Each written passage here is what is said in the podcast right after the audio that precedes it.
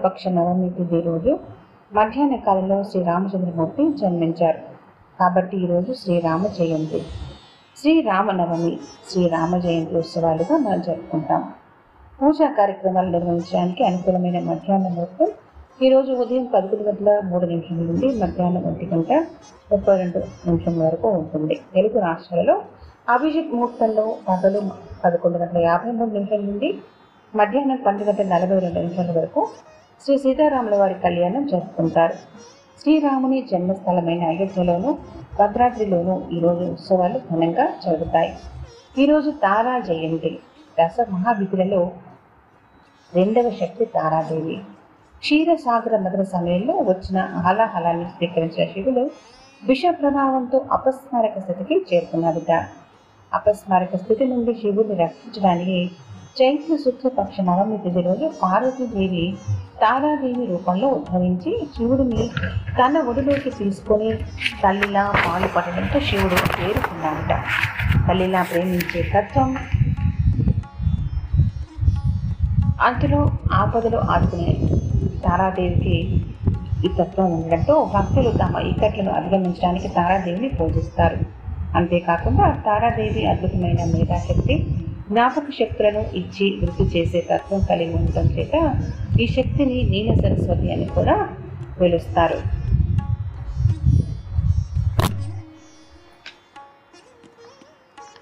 నూతన సంవత్సరం చైత్ర మాసం ఉగాది వచ్చిందంటే శ్రీరామచంద్రుణ్ణి తలవని వారు ఉండనే ఉండరు.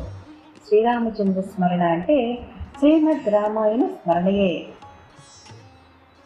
విశ్వామిత్రుడు రామలక్ష్మణులను తన వెంట పంపమని అన్నప్పుడు దశరథుడు మనస్ఫూర్తిగా పంపలేకపోయాడు.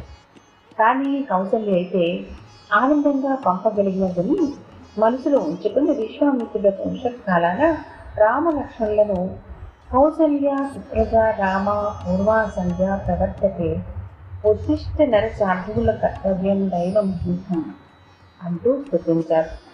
కౌసల్యకు జన్మించిన సత్పురుషులకు నరశ్రేష్ఠుడైన ఓ శ్రీరామ ప్రాతస్యంగా ఏర్పడుతున్నది కనుక చేయవలసిన నిత్య కృత్యములను ఆచరించవలసినది కనుక నెమ్మని విద్యలేశారు ఇక్కడ కౌసల్య సుప్రజ అనే పదానికి అర్థాన్ని గోవింద రాజీయ వ్యాఖ్యానం ద్వారా పరిశీలిస్తే అనేకమైన విశేషాలు మనకు గోచరిస్తాయి. శోభన ప్రజాపుత్రో యస్య అనగా సద్గుణాలు కలిగిన పుత్రుడు కలది కౌసల్య అని అర్థం. కౌసల్యాహ సుప్రద అంటే కౌసల్య యొక్క సుపుత్రుడని వస్తుంది. తల్లిదండ్రులిద్దరి మాటలు గౌరవించగలడనే ధర్మాన్ని లోకాన ప్రవర్తింపజేయడానికి స్వయంగా తాను అనుసరించేది ఈ ధర్మమే కనుక విశ్వామిత్రుల రాముని సంబోధించాలని మనం అనుకోవచ్చు. ఎవరికైనా మొదటి గురువులు తల్లిదండ్రులే కనుక వారి వచనాన్ని ఎప్పటికీ మీరరాదని చెబుతూ ఉంటారు. జవ దాటరాదని కూడా అనుకోవచ్చు. పూర్వ సంధ్య ప్రవర్తతే అని చెప్పటంలో గొప్ప విశేషం కనబడుతుంది. అది ఎలాగంటే పూర్వ సంధ్య దివాకరమివ రామ దివాకరం త్వాం కౌసల్య జనీతవతి ఇది భావ. ప్రాతకాల సంధ్య దివాకరుని వలె కౌసల్య శ్రీరాముడనే దివాకరుణ్ణి అన్నది అనే భావం స్ఫురిస్తుంది. దివాకరుడంటే చీకటిని పోగొట్టి వెలుగునిచ్చేవాడని అర్థం. అలాగే రాముడనే దివాకరుడు అజ్ఞానందకారాన్ని పోగొట్టి జ్ఞానాన్నిచ్చేవాడు కనుక ఉషకాలాన నిద్ర లేవగానే భగవత్ సాక్షాత్కారం కనుక కలిగినది కనుక ధన్యుడని అయితని అని విశ్వామిత్రుడు కలిసి నా జన్మ ధన్యమైందని భావించాడనే భావం మనం గ్రహించవచ్చు. ఇక ఉత్తిష్ట నర శాబ్దువుల కర్తవ్యం దైవ మహనికం అని చెప్పటంలో విశేషాన్ని గమనిద్దాం రండి.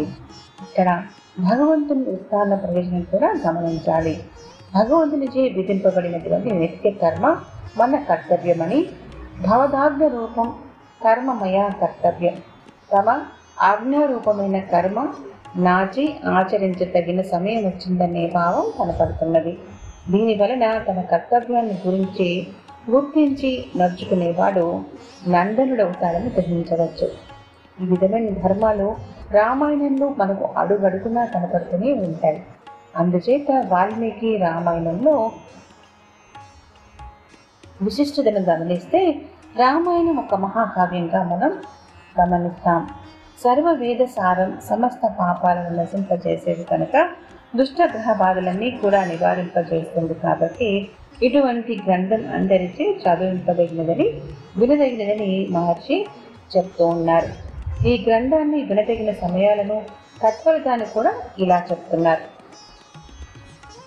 కార్తీక మాఘ చైత్ర మాసంలో శుక్లపక్షాన పాడ్యం నుండి నవమి వరకు తొమ్మిది రోజులలో రామాయణ కథామృతం వినటం శ్రవణం చేయతగింది అంటూ అలాగే ఈ సమయాన్ని పారాయణ చేయడం కూడా అత్యంత ఫలప్రదంగా ఉంటుందని చెప్తున్నారు. ఘోరమైన కలియుగాన వర్ణాశ్రమ ధర్మాలన్నీ అనగాడిపోయాయి దీనివల్ల లోకంలో సుఖశాంతులు ఉండటం లేదు కనుక ఇహపర సుఖమును పొందుటకు ప్రజలు జనాలు ఈ తొమ్మిది రోజులు రామాయణ పఠనమును శ్రవణమును తప్పకుండా చేయాలి అంటున్నారు. మధుమాసంగా ఆరంభమవుతున్న చైత్ర మాసంలోనే ఎందుకు రామాయణం శ్రవణం చేయాలనేది వాల్మీకి ఒక కథ ద్వారా మనకి తెలియజేస్తారు. పూర్వం వింధ్యారణ్యంలో కలికుడు అనే వేటగాడు నిరంతరం సరస్సులను పరద్రవ్యాలను అపహరించడమే కాక వందల కొలది బ్రాహ్మణులను వేల కొలది గోవులను హతమార్చాడు. అంతేకాక దేవతల ఆభరణాలను కూడా దొంగలిస్తూ అంతులేని పాపాలను ఆదరిస్తుండేవాడు. అతడు ఒకనాడు సౌవీర నగరం చేరాడు. ఆ నగరం సకలైశ్వర్యాలతో కలుగుతూ ఇంద్రుని అమరావతిని పోలి ఉన్నది. కలి కూడా నగర ఉద్యానంలోని రామ మందిరాన్ని చూసి అందులోని బంగారు కలశాలను ముత్యాలు మనులు పొదిగిన బంగారు నగలను చూసి వాటిని అపహరించడానికి నిశ్చయించుకున్నాడు. ఆ మందిరంలో అతనికి ఉత్తంకుడనే విప్రోక్తముడు కనపడ్డాడు. అతడు ఒక మహా తపస్వి ధ్యానంలో నిమగ్నమై ఉన్నాడు. కలి కూడా తపస్వి తన పనికి అడ్డు వస్తాడని తెలిసి అతన్ని కింద పడద్రోసి అతని వక్షస్థలాన కాలు మోపి ఒక చెట్టు అతని జుట్టు పట్టుకుని చంపబోయాడు. ఉత్తంకుడని చూసి వానితో ఇలా అన్నాడు పుట్టక నేను చేసిన అపరాధం ఏంటి? అపరాధం చేసిన వారిని లోపలి తెచ్చిస్తారు నిరపరాధిని నిష్కారణంగా బాధించరు నిర్దాక్షిణ్యంగా తన నరికి వేస్తున్న చందన వృక్షం గొడ్డలి అంచిన తమ సువాసనతో నింపుతుంది.